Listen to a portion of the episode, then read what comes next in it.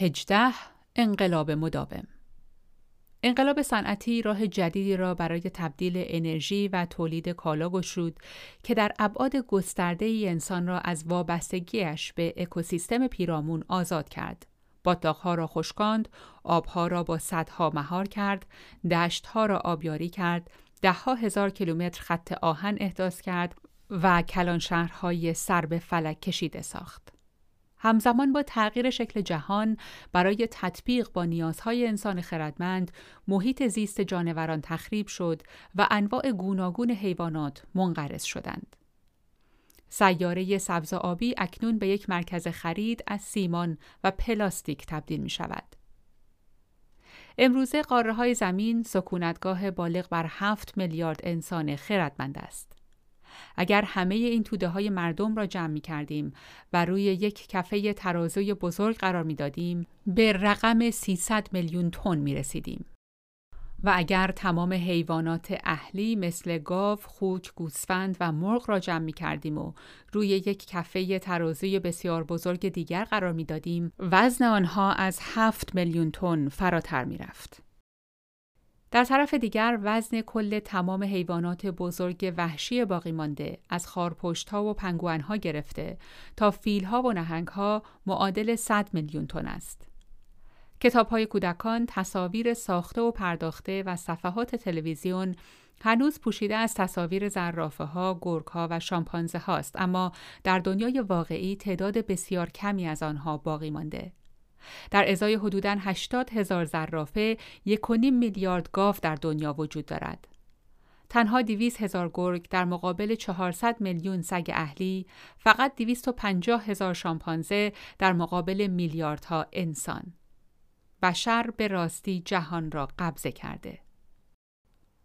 تخریب زیست بوم ها به معنی کمبود منابع نیست. همانطور که در فصل گذشته شاهدان بودیم، منابع موجود برای انسان دائما افزایش می‌یابد و همین روند احتمالاً در آینده هم ادامه خواهد داشت. از این رو پیشگویی در مورد کمبود منابع در آینده تصویری انحرافی است. اما در مقابل ترس از تخریب زیست بوم پایه‌ای کاملا منطقی است. انسان خردمند شاید در آینده به طیفی از مواد خام و منابع انرژی جدید دست یابد ولی همزمان آنچه را که از زیستگاه طبیعی باقی مانده تخریب می کند و خود را هم به انقراض سوق می دهد. در حقیقت اختلالات زیستبومی ممکن است بقای خود انسان خردمند را هم به خطر اندازد. گرمای زمین، بالا آمدن آب ها و آلودگی سراسری می تواند زمین را برای نوع بشر نامناسب کند و در نتیجه ممکن است آینده به معنای یک مسابقه پرپیچ و خم میان قدرت انسان و فجایع طبیعی ناشی از عملکرد بشر تبدیل شود. همانطور که بشر از نیروی خود برای مقابله با نیروهای طبیعی و چیره شدن بر اکوسیستم استفاده می کند تا پاسخگوی نیازهای حوثهای خود باشد، ممکن است این کار پیامدهای جانبی غیرمنتظره و خطرناکی داشته باشد. در آن صورت احتمال دارد مقابله با این پیامدها تنها با تغییرات و دستکاری های باز هم جدیتر در اکوسیستم ممکن شود که موجب از همگسیختگی باز هم بیشتری خواهد شد.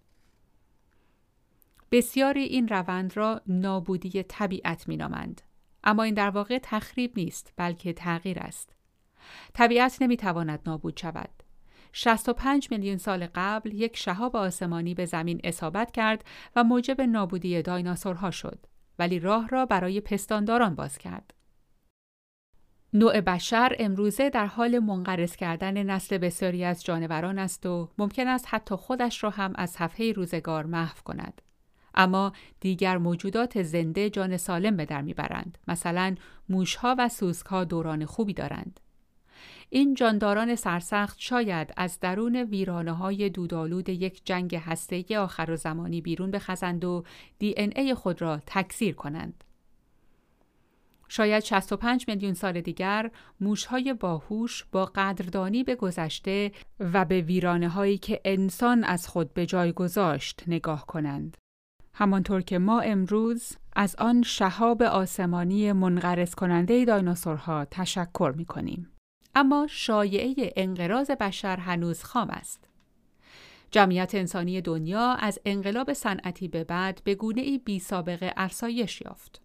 دنیا در سال 1700 محل سکونت تقریبا 700 میلیون انسان بود. این رقم در سال 1800 به 950 میلیون رسید. در سال 1900 تعداد انسانها تقریبا دو برابر شد و به یک و شش دهم میلیارد نفر رسید و در سال 2000 این رقم چهار برابر شد و به 6 میلیارد نفر رسید. امروز تعداد انسانها از مرز 7 میلیارد هم گذشته. عصر جدید همزمان با اینکه دامنه تأثیرات مقتضیات طبیعت بر زندگی انسان خردمند کمتر می شود، اقتدار دولتی و مقتضیات صنعت نوین او را در خود میبلد. انقلاب صنعتی بستر سلسله ای طولانی از تجربیات در مهندسی اجتماعی و سلسله باز هم طولانی تری از تغییرات پیش بینی نشده در روان و زندگی روزمره او شد. از میان انبوه این تغییرات این بود که روال منظم و یک نواخت زندگی صنعتی جای روال زندگی روستایی سنتی را گرفت. کشاورزی سنتی به چرخه طبیعی زمان و رشد نباتات وابسته بود. اکثر جوامع نمی توانستند زمان را به طور دقیق بسنجند و چندان هم مایل به این کار نبودند. همه کارها و فعالیتها بدون وجود ساعت و برنامه کاری پیش می رفتند و خود را بر اساس گردش خورشید و چرخه های رشد گیاهان تنظیم می کردند. روزهای کاری منظم و یکسانی وجود نداشت و روال همه چیز از فصلی به فصل دیگر کاملا تغییر می کرد. مردم می دانستند خورشید کجاست و با دلواپسی نشانه های فصل بارانی و زمان برداشت محصول را دنبال می کردند اما درکی از ساعات نداشتند و توجهی هم به گذشت سالها نمی کردند. اگر مسافر گمشده زمان ناگهان از یک روستای قرون وسطایی سر در می آورد و رهگذری سوال می کرد امسال چه سالی است روستایی از سؤال او همانقدر گیج می شد که از لباسهای مزهک و مسخرش. صنعت نوین برخلاف دهقانان و کفاشان قرون وسطایی اهمیت زیادی به خورشید و فصلها نمی دهد بلکه دقت و یک نواختی را تقدیس می کند. برای مثال در یک کارگاه قرون وسطایی همه قسمت های کفش را خود کفاش می ساخت از تخت کفش گرفته تا سگکش اگر یک کفاش دیر به سر کار می آمد کار دیگران مختل نمی شد اما در خط تولید یک کارخانه کفش نوین هر کارگری ماشینی را اداره می کند که قسمت کوچکی از یک کفش را تولید می کند که بعد به ماشین دیگری سپرده می شود. اگر کارگری که ماشین شماره پنج را میگرداند خواب بماند تمام ماشین های دیگر از کار میافتد. برای جلوگیری از چنین اختلالی همه باید به یک ساعت کاری دقیق پایبند باشند. همه کارگران دقیقا در یک زمان معین به سر کار می آیند. همه وقت غذای یکسانی دارند. چه گرسنه باشند چه نباشند. همه وقتی به خانه می روند که سوتی به صدا در می آید و نه وقتی که کارشان را تمام کرده باشند. انقلاب صنعتی جدول زمانی و خط تولید را به الگویی برای تقریبا همه فعالیت‌های بشری بدل کرد. چندی پس از اینکه کارخانه ها قالب های زمانی خود را بر رفتار انسانی تحمیل کردند، مدارس هم خود را با جدول زمانی دقیق تطبیق دادند و بیمارستان ها، ادارات دولتی و خاربار فروشی ها هم از آنها پیروی کردند. جدول زمانی حتی در مکانهایی که در آنها ماشین و خط تولیدی نبود هم حاکم شد. اگر نوبت کار کارخانه در ساعت پنج بعد از ظهر خاتمه یابد میخانه محل باید ساعت پنج و دو دقیقه باز کند. یک عامل اساسی در رواج جدول زمانی حمل و نقل عمومی بود. اگر کارگران ملزم بودند که نوبت کاریشان را ساعت هشت صبح شروع کنند، قطار یا اتوبوس می بایست ساعت هفت و پنجاه و پنج دقیقه به دروازه های کارخانه برسد. چند دقیقه تأخیر منجر به تولید کمتر می شد و شاید حتی به اخراج تأخیر کننده های نگون بخت می انجامید. در سال 1784 یک خط حمل مسافر با یک برنامه منتشر شده در بریتانیا شروع به کار کرد. جدول زمانی آن فقط ساعت عزیمت را مشخص می کرد، نه ساعت رسیدنش را. در آن زمان هر شهر و شهرکی در بریتانیا ساعت محلی خود را داشت که ممکن بود تا نیم ساعت با زمان لندن متفاوت باشد. وقتی در لندن ساعت دوازده بود، در لیورپول ساعت دوازده و بیست دقیقه بود و در کانتربری ساعت یازده و پنجاه دقیقه بود. از آنجا که نه تلفنی وجود داشت نه رادیو و تلویزیونی کسی اطلاعی نداشت و کسی هم اهمیتی نمی‌داد. اولین قطار تجاری بین لیورپول و منچستر در سال 1830 شروع به کار کرد. ده سال بعد اولین جدول زمانی وضع شد. قطارها از درشگه های قدیمی بسیار سریعتر بودند. پس تفاوتها در ساعت محلی مشکل بزرگی بود. در سال 1847 شرکت های قطار بریتانیایی افکارشان را روی هم ریختند و به این نتیجه رسیدند که از آن به بعد تمام جدول های زمانی بر اساس وقت رصدخانه گرینویچ تنظیم شود نه ساعت محلی لیورپول، منچستر یا گلاسکو. کم کم مؤسسات بیشتر و بیشتری از شرکت های قطار پیروی کردند. بالاخره در سال 1880 دولت بریتانیا به طور غیرمنتظره همه جدولهای زمانی در بریتانیا را ملزم کرد که از گرینویچ استفاده کنند. برای اولین بار در تاریخ کشوری یک وقت سراسری را اتخاذ کرد و شهروندان خود را ملزم کرد تا از وقت قراردادی به جای زمانهای محلی یا چرخه های طلوع و غروب خورشید پیروی کنند. این شروع ساده ای برای یک شبکه جهانی جدول زمانی بود که بر اساس آن تمام ساعتها با دقت کسری از ثانیه با هم انتباق داشتند. وقتی رسانه های عمومی در ابتدا رادیو و بعد تلویزیون آغاز به کار کردند برای مردم محلی مختلف با فاصله های زمانی گوناگون برنامه پخش می کردند و به این صورت به اولین مروج جدول های زمانی بدل شدند.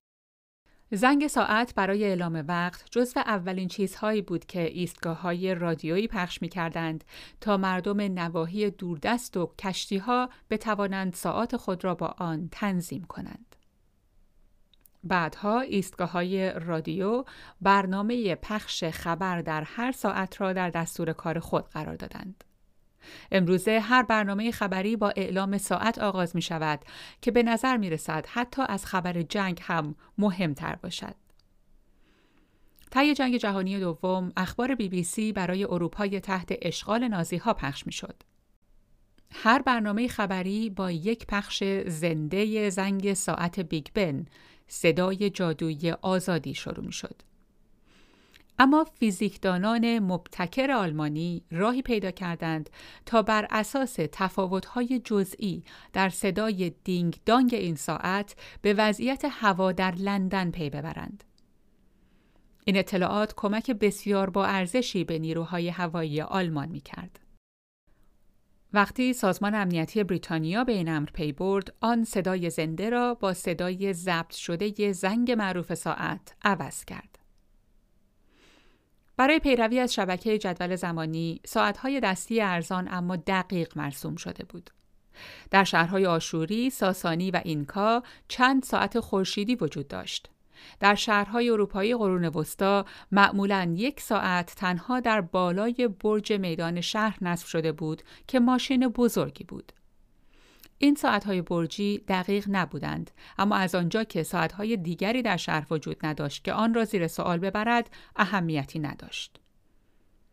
امروزه تعداد ساعتها در یک خانواده مرفه بیشتر از کل تعداد ساعتهایی است که در یک شهر در قرون وسطا یافت می‌شد.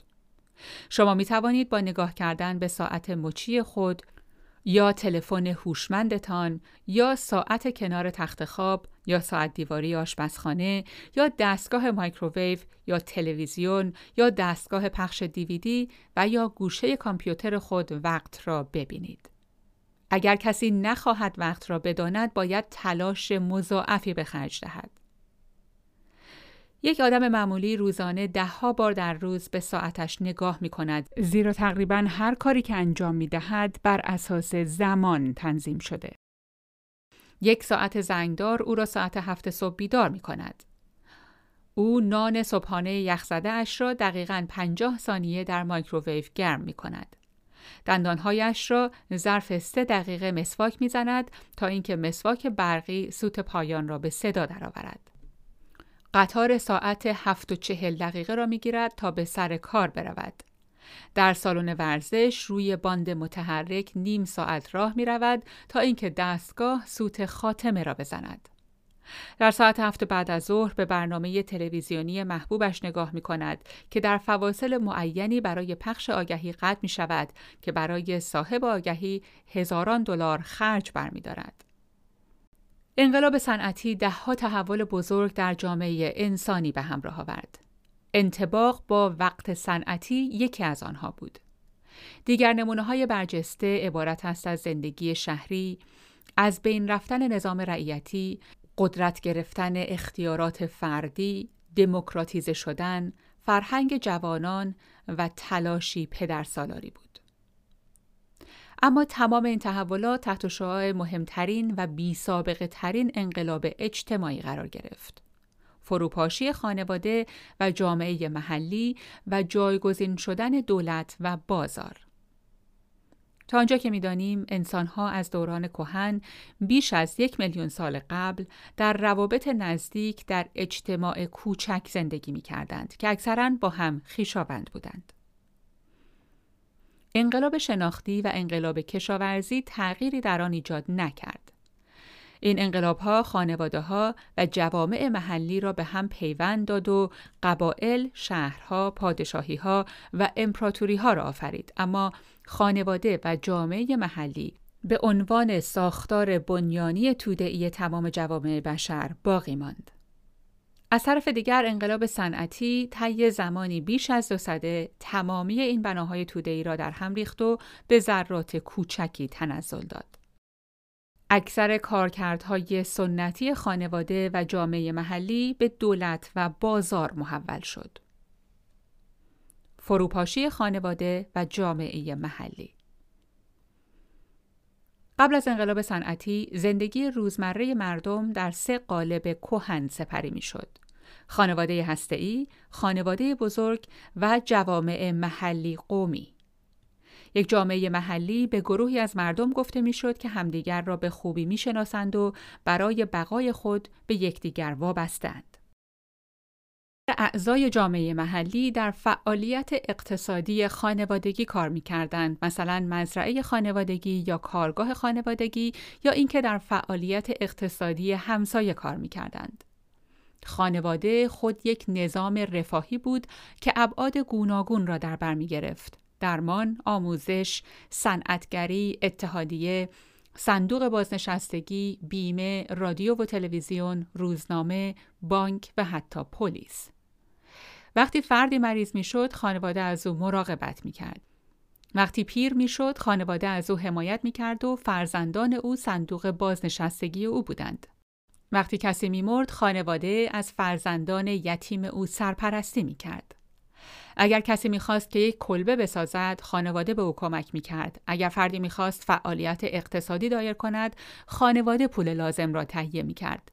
اگر کسی می‌خواست ازدواج کند خانواده همسر او را انتخاب می‌کرد. یا حداقل شناخت لازم را از همسر آینده به دست میآورد.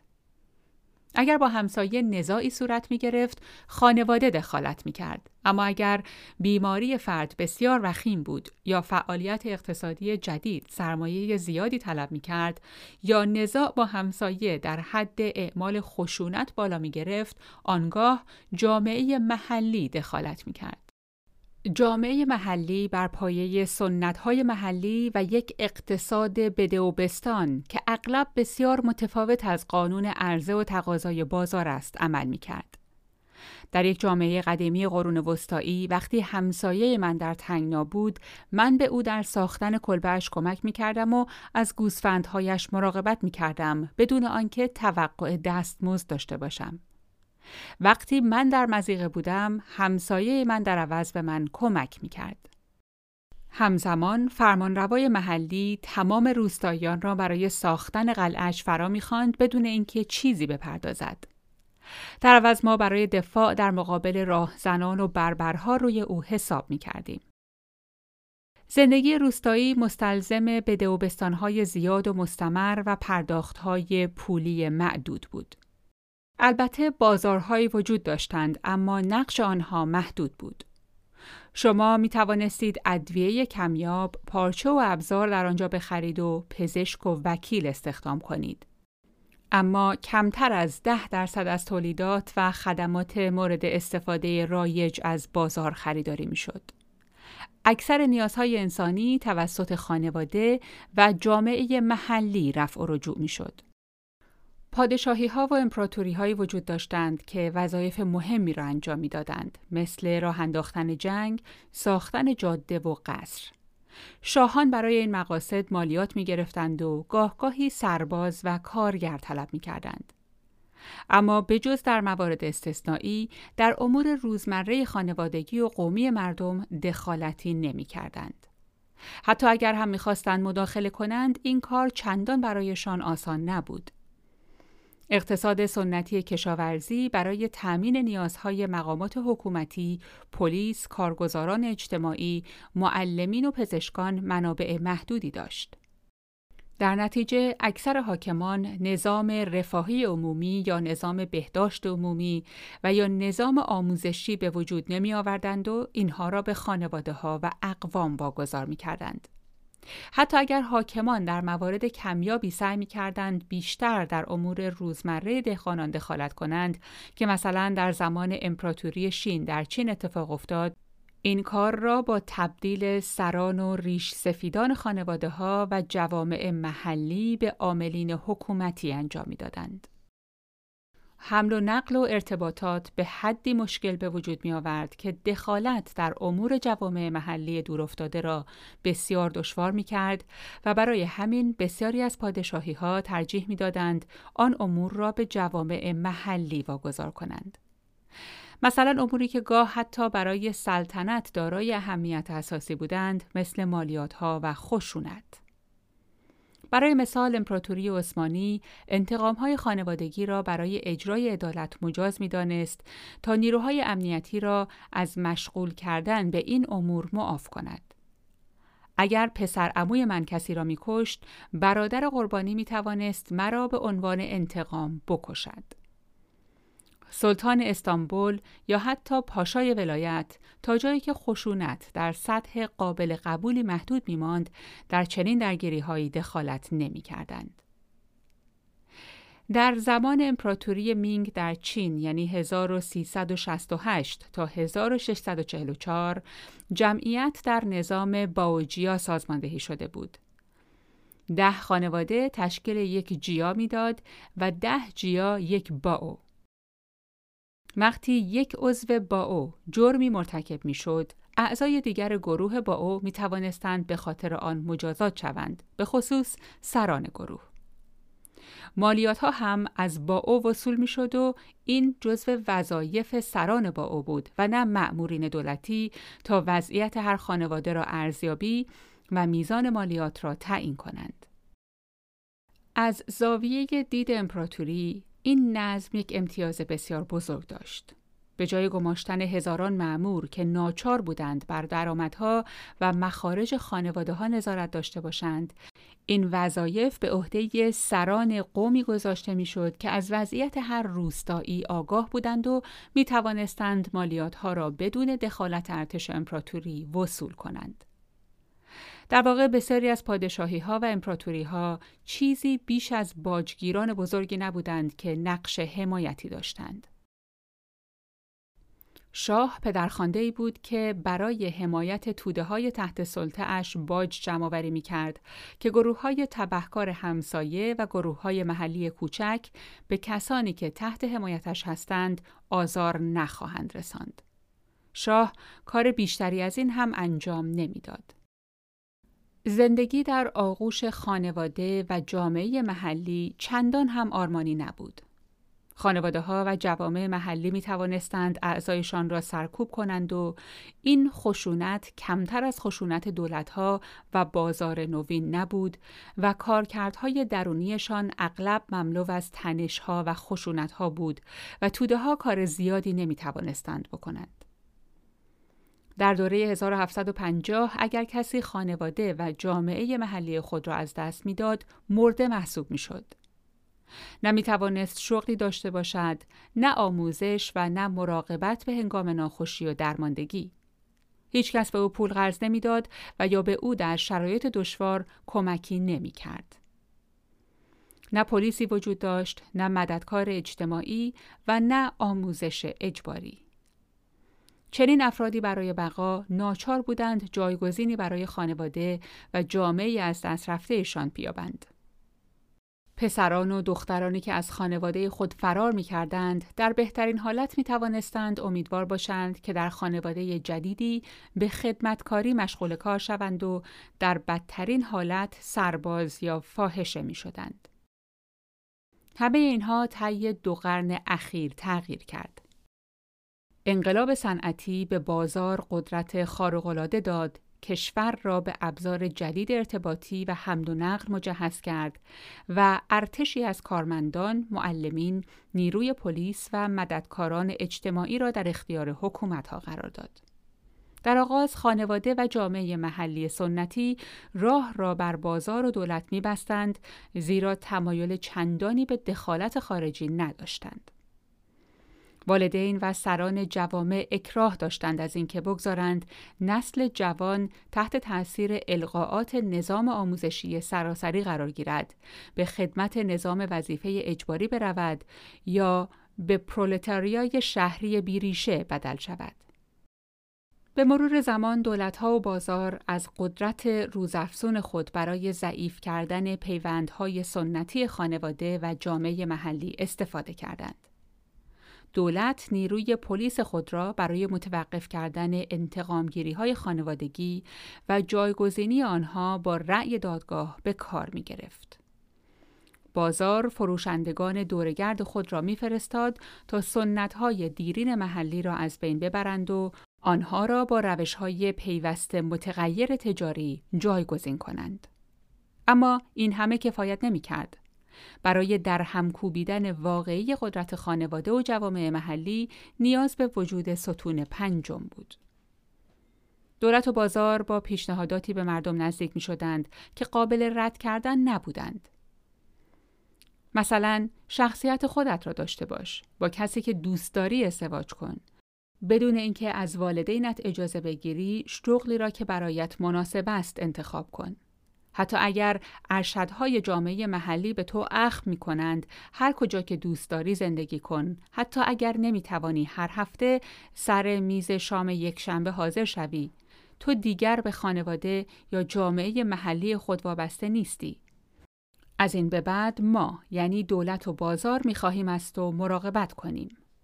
ما می خواهیم غذا، سرپناه، آموزش، بهداشت، رفاه و کار برای تو فراهم کنیم و ما می خواهیم تو را از حق بازنشستگی، بیمه و حمایت برخوردار کنیم.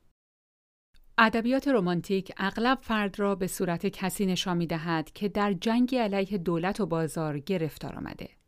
هیچ چیز نمی تواند فراتر از حقیقت باشد. دولت و بازار پدر و مادر فرد هستند و فرد تنها به یاری آنها زنده است. بازار به ما شغل و بیمه و بازنشستگی می دهد.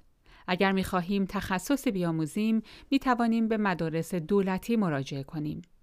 اگر می خواهیم فعالیتی اقتصادی دایر کنیم می توانیم از بانک وام بگیریم. اگر می خواهیم خانه بسازیم، شرکت ساختمانی آن را برایمان می سازد و بانک به ما رهن می دهد که در مواردی با سوبسید و کمک هزینه دولتی همراه است. اگر خشونت بالا گیرد، پلیس از ما حمایت خواهد کرد. اگر چند روزی مریض شویم، بیمه درمانی از ما مراقبت خواهد کرد. اگر چند ماه ضعیف و ناتوان شویم، نظام تامین اجتماعی وارد عمل می شود. اگر احتیاج به کمک شبانه روزی داشته باشیم می توانیم به بازار مراجعه کنیم و پرستاری به خدمت گیریم که معمولا غریبه است از آن سوی دنیا و از ما با چنان صمیمیتی مراقبت خواهد کرد که نظیر آن را نزد فرزندان خود هم نمی‌توانیم سراغ بگیریم.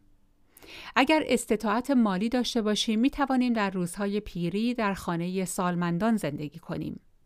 اداره مالیات با ما به عنوان فرد برخورد می کند و ما را ملزم نمی کند تا مالیات دیگران را بپردازیم.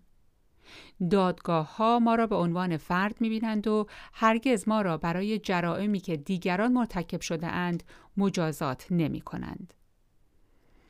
نه فقط مردان بالغ بلکه همچنین زنان و کودکان هم به عنوان فرد به رسمیت شناخته می شوند. در طی بخش عظیمی از تاریخ زنان اغلب به عنوان مایملک خانواده یا جامعه محلی قلمداد می شدند. اما دولت نوین زن را مستقل از خانواده و جامعه محلی به رسمیت می شناسد که از حقوق اقتصادی و قانونی برابر برخوردار است. زنان می توانند برای خود حساب بانکی داشته باشند، خودشان تصمیم بگیرند با چه کسی می خواهند ازدواج کنند و حتی طلاق بگیرند یا به تنهایی زندگی کنند. اما آزادی فرد بهای خود را دارد. بسیاری از ما بر فقدان پیوندهای خانوادگی و قومی نیرومند سوگواری می کنیم و در مقابل قدرت بیروح دولت و بازار که بر زندگی من سایه افکنده احساس از خود بیگانگی و خطر می کنیم. دولت و بازار که مرکب است از فردیت های بیگانه بسیار ساده تر از دولت و بازاری که در آن پیوندهای خانوادگی و قومی در آنها قوی تر بود در زندگی اعضای خود دخالت می کنند. وقتی همسایگان ساکن یک مجتمع آپارتمانی بلند نمی توانند حتی در تعیین میزان دستمزد به سرایدار با هم توافق کنند چطور می توان توقع داشت که بتوانند در مقابل دولت پایداری کنند رابطه میان دولت و بازار و فرد پیچیده است دولت و بازار در خصوص حقوق و تعهدات متقابل خود با هم توافق ندارند و افراد شکوه می کنند که این دو توقعات زیادی از آنها دارند و خدماتشان ناکافی است.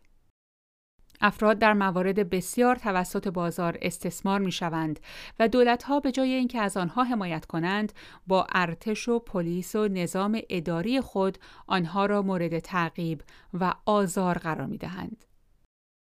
اما شگفتانگیز این است که این همکاری اگرچه به طور ناقص عملی می شود زیرا ناقض تمام آن تنظیمات اجتماعی انسانی است که طی نسل‌های بیشماری شکل گرفته. میلیون ها سال تکامل ما را به گونه شکل داده که همچون یک عضو جامعه زندگی و فکر کنیم. فقط دو قرن است که به افرادی بیگانه بدل شده ایم. این را نیروی شگفتانگیز فرهنگ بهتر از هر چیز دیگری به نمایش می‌گذارد. خانواده هسته‌ای به طور کامل از منظر جامعه نوین زدوده نشده. اگرچه دولتها و بازار بخش اعظمی از نقش و اقتدار اقتصادی و سیاسی خانواده را از آن گرفتند، اما بعضی از کارکردهای عاطفی مهم را باقی گذاشتند. خانواده نوین هنوز وظیفه برآورده ساختن نیازهای عاطفی را به عهده دارد که دولت و بازار تا کنون در پاسخگویی به آن ناتوان بودند. اما خانواده حتی اینجا هم در معرض دخالت‌های فزاینده است. نقش بازار در شکل دادن شیوهی که مردم زندگی عاشقانه و جنسی خود را پیش می‌برند هرچه پررنگتر می شود. در حالی که خانواده به طور سنتی نقش وصلت دهنده را بازی می کرد، امروزه این بازار است که طراح سلیقه رمانتیک و جنسی ما شده و در ادامه به کمک کمک می کند تا در مقابل اجرت مکفی به آن دسترسی یابیم. در گذشته عروس و داماد در اتاق نشیمن خانواده با هم ملاقات می کردند و پول از دست پدر یکی به پدر دیگری منتقل می شد. امروزه معاشرت در بارها و کافه ها صورت می گیرد و پول از دست عاشق و معشوق به خدمتکار بار و کافه منتقل می شود.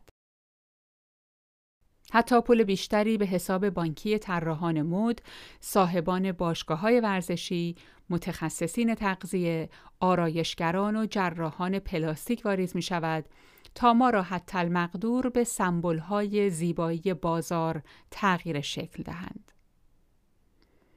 نظارت دولت بر روابط خانوادگی نیز تیزبینانه تر است به خصوص روابط میان والدین و فرزندان والدین موظفند تا فرزندان خود را برای آموزش اجباری نزد مدارس دولتی بفرستند دولت والدینی را که به ویژه از فرزندان خود سوء استفاده می کنند یا علیه آنها اعمال خشونت می کنند مهار می کند. در صورت نیاز دولت می تواند والدین را به زندان و فرزندان را نزد خانواده های پرورشی بفرستد. تا همین چندی پیش اگر پیشنهاد می‌شد دولت والدین را از تنبیه و تحقیر فرزندانشان منع کند مزهک و غیر عملی جلوه می کرد. در اکثر جوامع اقتدار والدین تقدس داشت. احترام به والدین و اطاعت از آنها جزو مقدسترین ارزش ها به شمار می رفت و والدین می توانستند تقریبا هر کاری با فرزندانشان بکنند. حتی آنها را بکشند، به عنوان برده بفروشند و دخترانشان را به عقد مردانی دو برابر مسنتر از آنها درآورند. امروزه اقتدار والدین به طور کامل تحلیل رفته. جوانان بیش از پیش اجازه میابند از اطاعت از والدینشان امتناع کنند و در عین حال والدین به خاطر هر اختلالی در زندگی کودکان مورد معاخزه قرار می‌گیرند.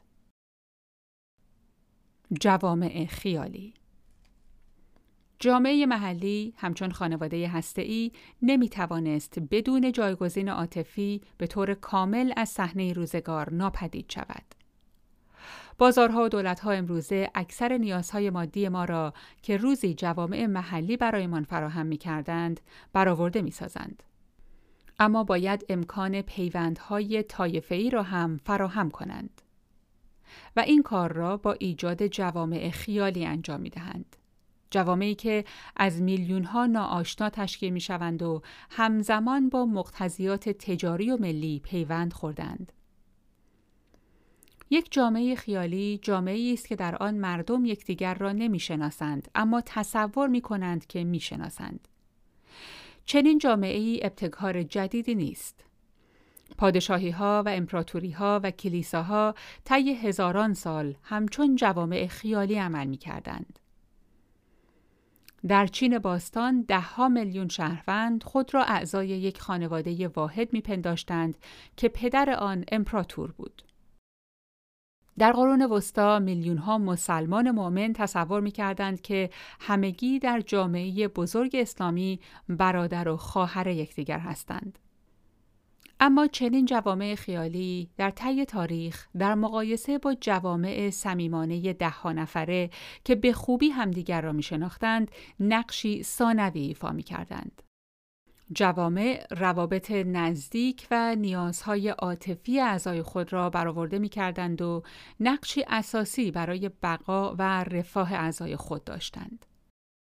در دو قرن اخیر این جوامع به ازمهلال رفتند و راه را برای جوامع خیالی برای پر کردن خلع عاطفی افراد باز کردند.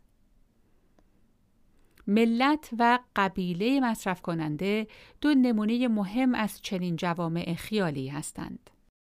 ملت همان جامعه خیالی دولت و قبیله مصرف کننده جامعه خیالی بازار است. هر دوی این جوامع خیالی هستند زیرا برای همه مشتریان در یک بازار یا برای تمام اعضای یک ملت غیر ممکن خواهد بود تا همدیگر را بشناسند آنطور که روستاییان گذشته یکدیگر را می شناختند. هیچ آلمانی نمی‌تواند 80 میلیون عضو ملت آلمان را بشناسد و برای 500 میلیون مشتری بازار مشترک اروپا که ابتدا به جامعه اروپا و در نهایت به پیمان اروپا تحول یافت مقدور نیست تا یکدیگر را از نزدیک بشناسند.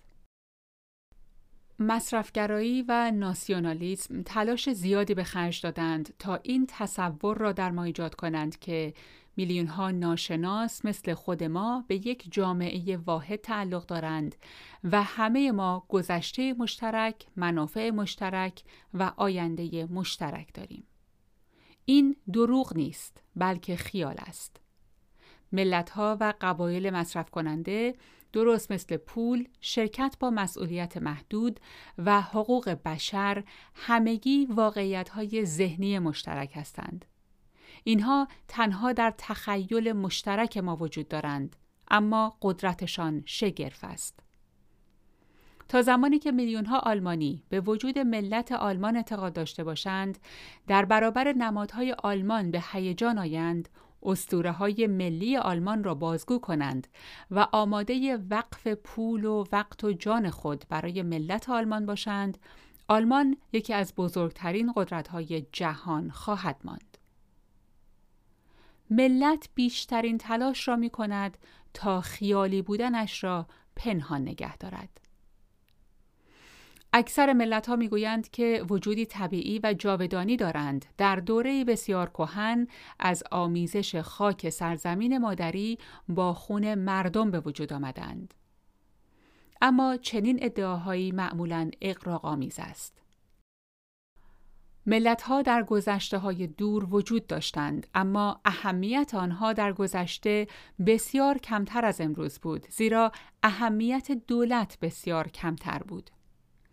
یک ساکن شهر نورنبرگ در قرون وسطا ممکن بود نوعی وفاداری به ملت آلمان داشته باشد اما وفاداری بسیار بیشتری به خانواده و جامعه محلیش داشت که وظیفه برآوردن تمام نیازهایش را داشتند. به علاوه ملت‌های کهن هر اهمیتی هم که ممکن بود داشته باشند معدودی از آنها باقی ماندند. اکثر ملت های موجود تنها پس از انقلاب صنعتی شکل گرفتند. خاورمیانه نمونه های فراوانی به ما می دهد. ملت های سوریه، لیبی، اردن و عراق حاصل تعدادی مرزبندی های اتفاقی بر روی ماسه ها بودند که توسط دیپلمات های فرانسوی و انگلیسی ترسیم شد که چیزی از تاریخ، جغرافیا و اقتصاد محلی آنها نمی‌دانستند. این دیپلمات ها در سال 1918 تصمیم گرفتند که مردم کردستان، بغداد و بصره از آن پس عراقی باشند. بدون این فرانسوی ها بودند که تصمیم گرفتند چه کسانی سوریه‌ای و چه کسانی لبنانی باشند. صدام حسین و حافظ اسد تمام تلاش خود را کردند تا آگاهی ملیشان را که اختراع انگلیس و فرانسه بود تحکیم و ترویج کنند. اما نطقهای گذاف آنها درباره ملتهای به اصطلاح جاودانی عراق و سوریه تبلی تو خالی بود. ملت نمی‌تواند از هیچ به وجود آید. آنها که تلاش زیادی کردند تا عراق و سوریه را بسازند از مواد خام تاریخی، جغرافیایی و فرهنگی استفاده کردند که بعضی از آنها قدمت صدها و هزاران ساله دارد. صدام حسین از میراث خلفای عباسی و امپراتوری بابل استفاده کرد و حتی یکی از نیروهای زره پوش ورزیده خود را لشکر همورابی نامید. اما این به ملت عراق هویت کهن نمی دهد. اگر من از آرد و روغن و شکری که از دو ماه پیش در کمد آشپزخانه داشتم کیکی بپزم به این معنی نیست که خود کیک دو ماه قدمت دارد در دهه های اخیر جوامع ملی به طور ای تحت شعاع قبایل جماعات مصرف کننده ای قرار گرفتهاند که یکدیگر را از نزدیک نمی‌شناسند اما دارای عادات مصرفی و سلیقه های مشترکی هستند و از این رو خود را بخشی از قبیله مصرفی واحد می دانند. این بسیار عجیب به نظر می آید اما نمونه هایش در اطرافمان فراوان است. مثلا طرفداران مدونا تشکیل یک قبیله مصرف کننده را می دهند. آنها خود را وسیعا با خرید کردن تعریف می کنند. آنها بلیت کنسرت، صفحه های موسیقی، پسترها، پیراهنها و زنگ های مدونا را می‌خرند و به این وسیله اعلام می کنند چه کسی هستند. طرفداران تیم منچستر یونایتد، گیاهخواران و فعالان محیط زیست نمونه های دیگری هستند. همگی آنها قبل از هر چیز با آنچه که مصرف می کنند شناخته می شوند. این سنگ بنای هویت آنهاست. یک گیاهخوار آلمانی ترجیح می دهد که با یک گیاهخوار فرانسوی ازدواج کند تا با یک گوشتخوار آلمانی. پویایی بیوقفه انقلاب های دو قرن اخیر چنان سریع و ریشه‌ای بودند که پایه‌ای ترین ویژگی های نظم اجتماعی را تغییر دادند. نظم اجتماعی بر حسب سنت خشک و بی انعطاف بود. نظم به مفهوم ثبات و استمرار بود. انقلاب های اجتماعی سریع استثنا بودند و اکثر دگرگونی های اجتماعی از انبوه بیشمار گام های کوچک منتج می شدند. انسان تمایل داشت اینطور فرض کند که ساختار اجتماعی انعطاف ناپذیر و جاودانی است. خانواده ها و جوامع محلی می توانستند برای موقعیت خود در حیطه نظام بجنگند اما فکر تغییر بنیادی ساختار اجتماعی نامعنوس بود مردم مایل بودند خود را با وضعیت موجود تطبیق دهند و اعلام کنند که تا بوده همین بوده سرعت تغییرات طی دو قرن اخیر به قدری سریع بوده که نظم اجتماعی ماهیتی انعطاف پذیر و پویا پیدا کرده اکنون یک وضعیت دائمی دگرگونی حاکم است. وقتی صحبت از انقلاب های نوین می کنیم بیشتر به انقلاب فرانسه در 1789 انقلاب لیبرال در سال 1848 و انقلاب روسیه در سال 1917 فکر می کنیم. اما حقیقت این است که این روزها هر سال انقلابی برپاست. امروز هر فرد سی ساله می تواند صادقانه به نوجوانان بدگمان بگوید وقتی من جوان بودم دنیا طور دیگری بود. برای مثال اینترنت تنها در اوایل دهه 1990 وسیعا مورد استفاده قرار گرفت. امروز نمی توانیم دنیا را بدون اینترنت تصور کنیم.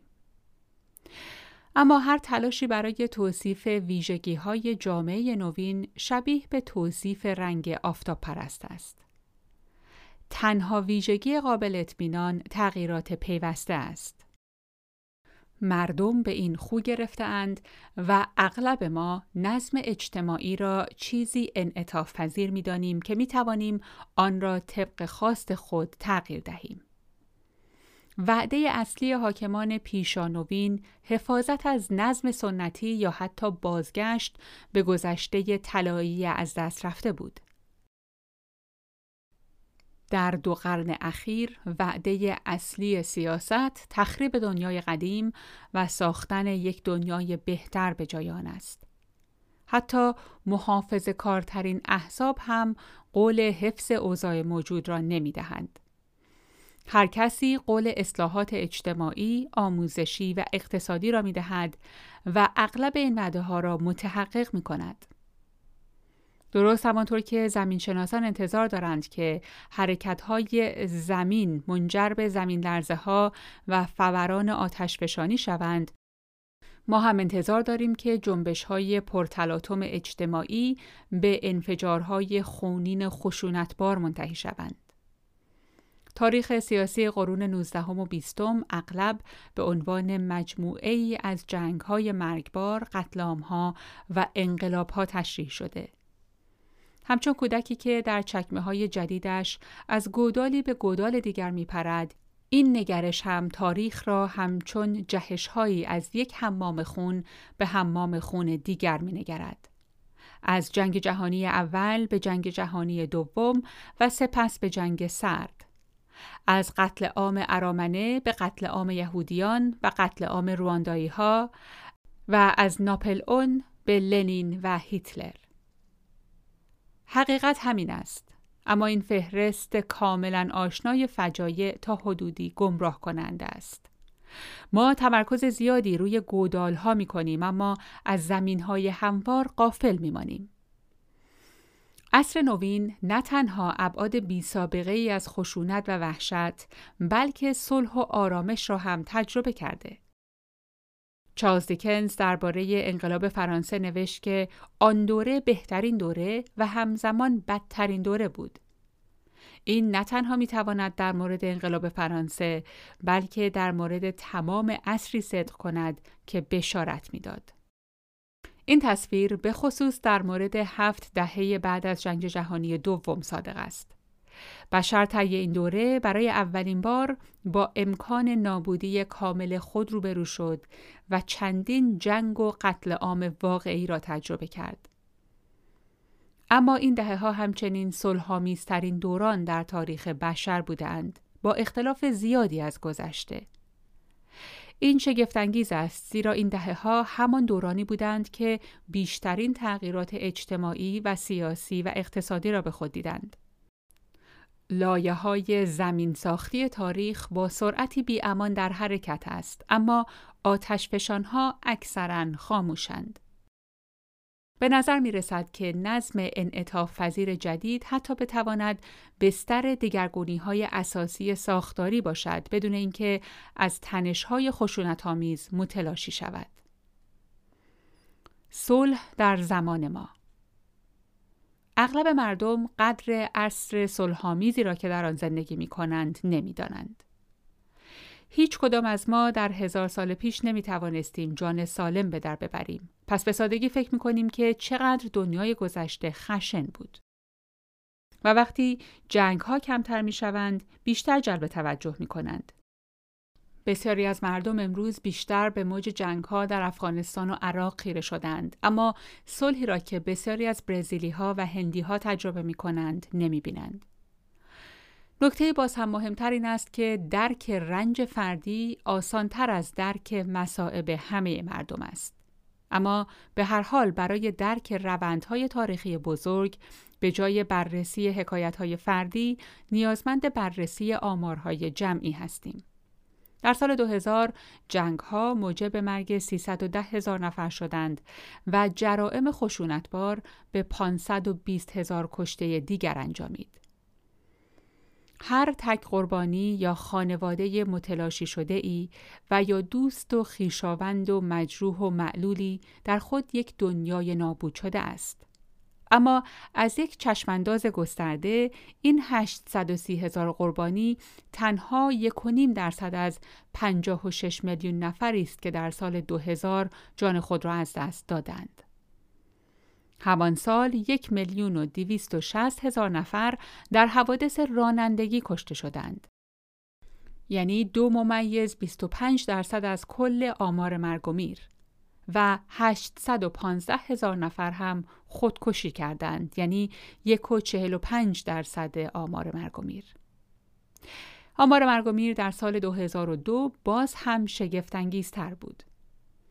از 57 میلیون نفر کشته تنها 172 هزار نفر در جنگ کشته شدند و 569 هزار نفر در اثر جرائم خشونت‌آمیز تلف شدند.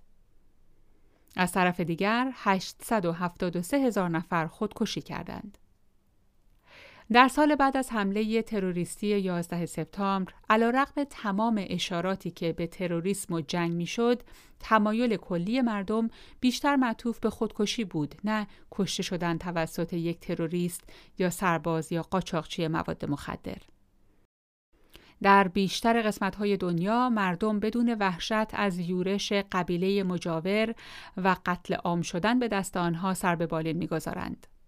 مردم مرفه انگلیس به طور روزمره مسیر میان ناتینگهام و لندن را از میان جنگل شروود طی کنند بدون اینکه ترسی از یک گروه یاقی سرمست سبز پوش داشته باشند تا در سر راهشان کمین کند و پولشان را بدزدد و به فقرا بدهد و یا شاید آنها را بکشد و پول را برای خود بردارد.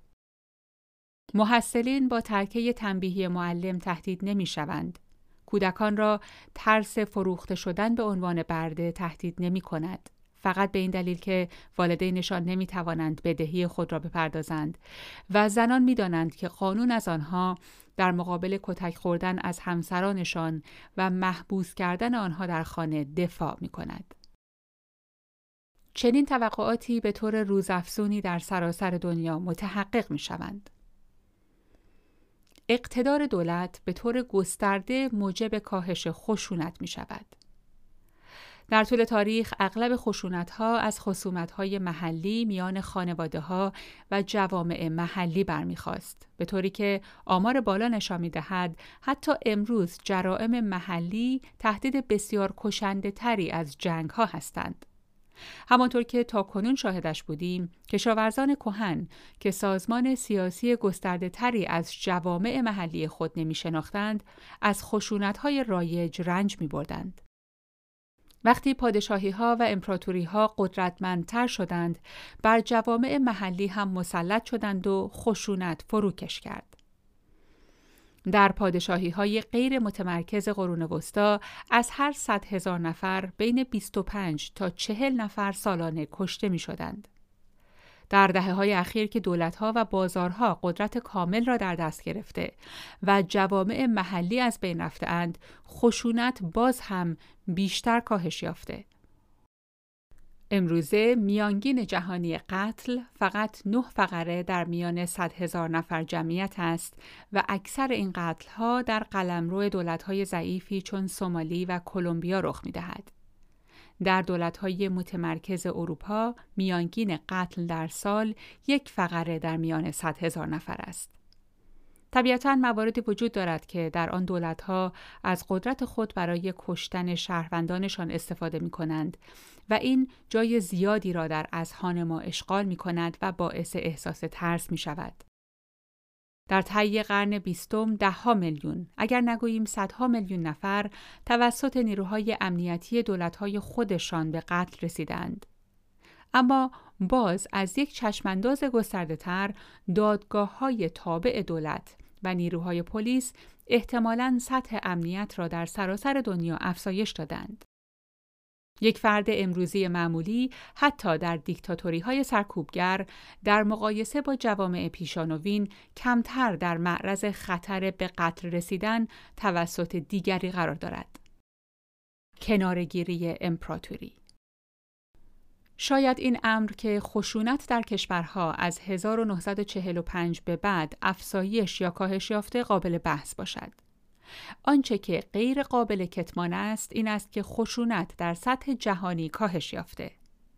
شاید بارزترین نمونه فروپاشی امپراتوری های اروپایی باشد. در طی تاریخ امپراتوری ها جنبش های شورشی را با خشونت تمام سرکوب کرده اند و آنگاه که زمین را زیر پای خود سست احساس کردند هر آنچه در قدرت داشتند انجام دادند تا بقای خود را حفظ کنند حتی به قیمت راه انداختن حمام خون و این نهایتا به هرج و مرج و جنگ های پی در پی می انجامید. بعد از 1945 اکثر امپراتوری ها یک کنارگیری زودرس صلحآمیز را انتخاب کردند. روند فروپاشی آنها نسبتاً سریع، آرام و منظم بود. در سال 1945 بریتانیا بر یک چهارم جهان حکومت می کرد. سی سال بعد تنها بر تعداد معدودی از جزایر کوچک حاکمیت می کرد و طی این دهه ها به گونه ای صلحآمیز و منظم از اکثر مستعمرات خود عقب نشینی کرد. اگرچه بریتانیایی ها سعی کردند با اتکا به نیروی ارتش مناطقی مثل مالایا و کنیا را حفظ کنند اما در اکثر مناطق خاتمه امپراتوری را با آهی عمیق و نه با عصبانیت پذیرفتند. آنها تمرکز خود را نه بر حفظ قدرت خود بلکه بر انتقال آن به آرامترین شکل ممکن گذاشتند. مهاتما گاندی حداقل بخشی از ستایشی را که به دلیل کیش غیر خشونتیش نصیب خود کرد را مدیون امپراتوری بریتانیا است. علیرغم سالهای طولانی مبارزه تلخ و خشونتآمیز در انتهای حکومت بریتانیا هندیها دیگر ناچار به جنگیدن بر علیه بریتانیایی ها در خیابانهای دهلی و کلکته نبودند. امپراتوری جای خود را به تعدادی دولت مستقل داد که اکثرا مرزهای پایداری داشتند و غالبا از زندگی صلحآمیزی در کنار همسایگانشان برخوردار بودند. این حقیقت دارد که دهها هزار نفر در چنگال امپراتوری تهدید شده بریتانیا به هلاکت رسیدند و در چندین منطقه بحرانزا عقب نشینی بریتانیا منجر به بروز درگیری های قومی با صدها هزار قربانی شد به خصوص در هند. اما در مقایسه با یک میانگین تاریخی بلند مدت عقب نشینی امپراتوری بریتانیا نمونه صلح و نظم بود. امپراتوری فرانسه لجوج تر بود. فروپاشی آن با نبردهای خونینی در ویتنام و الجزایر همراه بود که صدها هزار قربانی به جا گذاشت. اما فرانسه هم از بقیه مستعمرات خود به سرعت و به صورت صلحآمیز عقب نشینی کرد و از خود دولت‌های باثباتی به جا گذاشت که در کام هرج و مرج فرو نرفتند. فروپاشی شوروی در سال 1989 علا رقم سربرآوردن درگیری های قومی در مناطق بالکان، قفقاز و آسیای مرکزی باز هم صلحآمیزتر بود. تا پیش از آن هرگز یک چنین امپراتوری مقتدری تا به این حد سریع و آرام مزمحل نشده بود. امپراتوری شوروی در سال 1989 به جز در مورد افغانستان ناچار به عقب نشینی های نظامی نشد و این به اشغال های خارجی، جنبش های شورشی و حتی بسیج های گسترده توده‌ای و نافرمانی های عمومی از نوع مارتین لوترکینگ هم کشیده نشد. شوروی هنوز میلیون ها سرباز، صدها هزار تانک و هواپیماهای جنگی و سلاح‌های هسته‌ای کافی در اختیار داشت تا بتواند تمامی بشریت را چند بار از صحنه زمین محو کند. ارتش سرخ و سایر ارتش‌های پیمان ورشو وفادار باقی ماندند. اگر آخرین حاکم شوروی میخائیل گورباچوف دستور لازم را صادر کرده بود، ارتش سرخ به روی توده های تحت انقیادش آتش میگشود. اما حاکمان شوروی و های کمونیستی اروپای شرقی در بخش اعظم اروپای شرقی به استثنای رومانی و سربستان ترجیح دادند تا کوچکترین استفاده ای از نیروی نظامی خود نکنند. وقتی اعضای این رژیم ها دریافتند که کمونیسم به ورشکستگی رسیده از اعمال خشونت امتناع کردند و شکست خود را پذیرفتند چمدانهایشان را بستند و به خانه هایشان رفتند گرباچوف و همکارانش بدون جنگیدن تسلیم شدند و نه تنها فتوحات خود طی جنگ جهانی دوم بلکه همچنین فتوحات بسیار قدیمیتر خود در نواحی بالتیک، اوکراین، قفقاز و آسیای مرکزی را واگذار کردند و رفتند. فکر کردن به عواقب اینکه اگر گورباچوف مثل رهبری سربستان یا فرانسه در قبال الجزایر عمل می کرد، ما را به ترس می اندازد. صلح اتمی های مستقلی که بعد از این امپراتوری ها آمدند به طور برجسته ای به جنگ بی بودند. ها به جز موارد معدودی بعد از 1945 سرزمین های دیگران را برای تسخیر و الحاق به خود اشغال نکردند. چنین فتوحاتی از دوران کهن خوراک سیاسی خوبی برای تاریخ سیاسی بودند بدین گونه بود که اکثر امپراتوری های بزرگ استقرار یافتند و توقع بسیاری از حاکمان و مردم بر این پایه بنا شد. اما لشکرکشی به شیوه رومیان، مغولها و ها دیگر نمی‌تواند جایی در دنیای امروز داشته باشد. از سال 1945 به بعد هیچ کشوری که توسط سازمان ملل به رسمیت شناخته شده است، تسخیر یا از روی نقشه حذف نشده. هنوز گاهگاهی جنگ های محدودی میان ملت ها برپا می شوند و هنوز میلیون ها نفر در این جنگ ها جان خود را از دست می دهند. اما جنگ دیگر معمول نیست. بسیاری بر این عقیده اند که از بین رفتن جنگ های بین المللی خاص دموکراسی های ثروتمند اروپای غربی است. اما واقعیت این است که صلح پس از آنکه بر تمامی دنیا حاکم شد به اروپا رسید. بنابراین آخرین جنگ های جدی میان کشورهای آمریکای جنوبی میان پرو و اکوادور در سال 1941 و بین بولیوی و پاراگوئه در سالهای 1932 تا 1935 رخ داد. و قبل از آن به جز جنگ میان شیلی در یک طرف و بولیوی و پرو در طرف دیگر بین سالهای 1879 تا 1884 جنگ جدی میان کشورهای آمریکای جنوبی رخ نداد. ما دنیای عرب را به عنوان یک منطقه صلحآمیز تصور نمی کنیم. وقتی که کشورهای عربی به استقلال دست یافتند، تنها یکی از آنها جنگی تمام ایار را بر علیه دیگری راه انداخت. یعنی همان اشغال کویت توسط عراق در سال 1990. تصادماتی در نواحی مرزی به وجود آمده مثلا میان سوریه و اردن در 1970 چندین اشغال مسلحانه مثل دخالت سوریه در لبنان جنگ های داخلی متعدد مثل الجزایر، یمن، لیبی و تعداد بسیار زیادی کودتا و شورش. اما بجز مورد جنگ خلیج فارس، جنگ های تمام ایاری بین دولت های عربی صورت نگرفته. حتی اگر عرصه را گسترده تر کنیم و به تمامی دنیای اسلام نگاه کنیم، تنها یک مورد دیگر خواهیم یافت و آن جنگ ایران و عراق است. جنگی میان ترکیه و ایران پاکستان و افغانستان یا اندونزی و مالزی وجود نداشته. در آفریقا وضعیت تا این حد امیدبخش نبوده.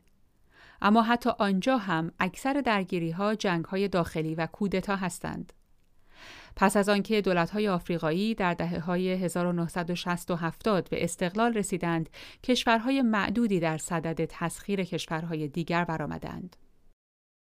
دوره های نسبتا آرامی هم وجود داشته. مثلا در اروپا بین سالهای 1871 و 1914 که البته اینها به سرانجام تلخی رسیدند. اما این بار وضعیت به گونه دیگری است زیرا صلح واقعی به معنای فقدان جنگ نیست. صلح واقعی به معنای غیر قابل قبول بودن جنگ است. صلح حقیقی هرگز در دنیا وجود نداشته. بین سالهای 1871 و 1914 یک جنگ اروپایی امکانی محتمل به نظر می رسید و انتظار وقوع جنگ بر افکار نظامیان، سیاستمداران و توده های مردم سنگینی می کرد. این نگرانی در واقع بر تمام دوره های صلح دیگر در طی تاریخ سایه افکنده. یک قانون آهنین در سیاست بین مقرر می دارد که میان هر دو واحد سیاسی همجوار یک سناریوی فرضی معقول وجود دارد که آنها را ظرف یک سال به جنگ بر علیه یکدیگر خواهد کشاند. این قانون جنگل مستاق خود را در اواخر قرن 19 اروپا، در اروپای قرون وسطا، در چین و یونان باستان نشان داده. در پشت صلح اسپارتا و آتنیها در 450 قبل از میلاد سناریوی جنگ محتمل 449 قبل از میلاد نهفته بود. امروزه بشر قانون جنگل را نقض کرده. امروزه صلح واقعی وجود دارد و نه فقط فقدان جنگ. برای اکثر واحدهای سیاسی سناریوی جنگ احتمالی تمام ایار طی سالی که خواهد آمد وجود ندارد. چه چیزی می‌تواند به جنگ میان آلمان و فرانسه در سال بعد بیانجامد؟ یا بین چین و ژاپن یا بین برزیل و آرژانتین؟ ممکن است های کوچکی به وجود آیند اما تنها یک سناریوی واقعی آخر و زمانی منجر به یک جنگ تمام ایار سبک قدیمی بین برزیل و آرژانتین در سال 2014 شود که در آن لشکر زرهپوش آرژانتینی دروازه های ریو دو ژانیرو را در نوردد و خیل بمب های برزیلی بر سر همسایگان بونس آیرسی بریزد. احتمال چنین جنگی شاید هنوز میان بعضی از دولتها مثلا بین اسرائیل و سوریه، اتیوپی و اریتره یا بین آمریکا و ایران وجود داشته باشد اما اینها استثناءهایی هستند که قاعده را تثبیت می کنند. این وضعیت طبعا می تواند در آینده تغییر کند و ما شاید با مرور گذشته دریابیم که دنیای امروز به گونه ای باور نکردنی ساده بوده. اما از یک زاویه تاریخی همین سادلوهی ما بسیار جالب است. هرگز تا کنون صلح تا به این حد مسلط نبوده تا آنجا که مردم حتی نتوانند وقوع جنگ را تصور کنند. محققین تلاش کرده اند این تحول شادی بخش را در تعدادی از کتب و مقالات توضیح دهند که خواندن همه آنها از توان ما خارج است و به چند عامل مهم در این خصوص اشاره کردند. قبل از هر چیز هزینه جنگ به حد سرسام‌آوری بالا رفته.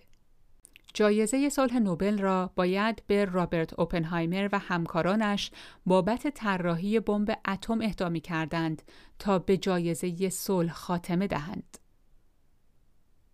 سلاح‌های هسته‌ای جنگ بین ابرقدرت‌ها را به یک خودکشی دست جمعی تبدیل کرده و امکان تسلط بر جهان به زور اسلحه را غیر ممکن کرده. ثانیاً همزمان با بالا رفتن هزینه جنگ سود و آیدی آن کاهش یافته در اکثر طول تاریخ حکومت ها می توانستند خود را با قارت و الحاق سرزمین های دشمن ثروتمند کنند. اکثر غنائم ثروت های مادی بودند مثل زمین، دام، برده و طلا. پس قارت و قصب آنها کار ساده ای بود. امروزه ثروت اساساً مرکب است از سرمایه انسانی، دانش فنی و ساختارهای اجتماعی اقتصادی پیچیده مثل بانک ها. در نتیجه تصاحب و زمیمه کردن آنها به سرزمین خودی دشوار است. به مورد کالیفرنیا توجه کنید. ثروت این سرزمین اساساً بر معادن طلا استوار بود. اما امروز بر سیلیکون ولی و سلولوید استوار است. چه اتفاقی می توانست بیفتد اگر چینی ها کالیفرنیا را اشغال می کردند و یک میلیون سرباز را در سواحل سانفرانسیسکو مستقر می کردند و به داخل یورش می بردند. چیز زیادی دستگیرشان نمی شد. معدن سیلیکون در سیلیکون ولی وجود ندارد. ثروت در مغز مهندسین گوگل و سناریو نویس ها، کارگردانان، متخصصین فنون ویژه هالیوود است که می توانند قبل از اینکه تانک های چینی به سانست بولوار برسند، اولین هواپیما را به مقصد بنگلور یا بمبئی بگیرند. تصادفی نیست که جنگ های تمام ایاری که هنوز در دنیا اتفاق می افتد مثل اشغال کویت توسط عراق در مناطقی است که ثروت از نوع قدیمی آن است. شیوخ کویت می توانستند به خارج فرار کنند اما چاه های نفت باقی می مانند و تصاحب می شوند. در همان حال که جنگ کمتر مقرون به صرفه می شود، صلح بیش از هر زمان دیگری سودمندتر می شود. در اقتصادهای کشاورزی سنتی، تجارت دوردست و سرمایهگذاری خارجی مسائل جانبی بودند. در نتیجه صلح سود مختصری داشت و همزمان از مخارج جنگ هم اجتناب می‌شد. بگذارید بگوییم اگر در سال 1400 بین انگلیس و فرانسه صلح برقرار بود فرانسوی ها ملزم به پرداخت مالیات های کمرشکن جنگی و متحمل مسائب ذهن مشترک ویرانگر اشغال انگلیسی ها نمی شدند. اما از طرف دیگر صلح برای خزانه آنها هم نفعی نداشت در اقتصاد نوین کاپیتالیستی بازرگانی خارجی و سرمایهگذاری بسیار اهمیت یافتند. به این دلیل صلح هم امتیازی برجسته شد. تا زمانی که چین و آمریکا در صلح به سر می‌برند، چینی ها اقتصادشان را با فروختن کالاهایشان به آمریکا رونق دهند و در وال استریت تجارت کنند و توجه سرمایهگذاران آمریکایی را به خود جلب کنند. و اما آخرین عامل که از عوامل دیگر کم اهمیت تر نیست این است که زمین لرزه ای در فرهنگ سیاسی جهانی رخ داده. بسیاری از حاکمان تاریخ مثل رؤسای قبایل هون، سرکردگان وایکینگ و کاهنان آزتک جنگ را منشأ خیر می دانستند. دیگران آن را شری می دانستند که باید آن را به نفع خود تغییر داد. دوران ما اولین دوران تاریخی است که حاکمان، سیاستمداران، سوداگران، روشنفکران و هنرمندان صلح دوست بر جهان حکومت می کنند که واقعا جنگ را هم شر و هم اجتناب پذیر می دانند. یک چرخه بازخوردی مثبت میان تمام این چهار عامل وجود دارد. خطر قتل عام هسته‌ای صلحجویی را میپروراند. وقتی صلحجویی گسترش می‌یابد جنگ به عقب نشینی وادار می شود و تجارت شکوفا می شود و تجارت هم منافع صلح و هم هزینه جنگ را افزایش می دهد. به مرور زمان این چرخه بازخوردی مانع دیگری برای جنگ به وجود می آورد که می تواند نهایتا مهمترین عامل شود. شبکه تنگاتنگ ارتباطات بین استقلال اکثر کشورها را زیر سوال برده و این امکان را که هر کدام به تنهایی شعله های جنگ را روشن کند کمتر می کند. اکثر کشورها دیگر در جنگ تمام ایار درگیر نمی شوند به این دلیل ساده که آنها دیگر مستقل نیستند.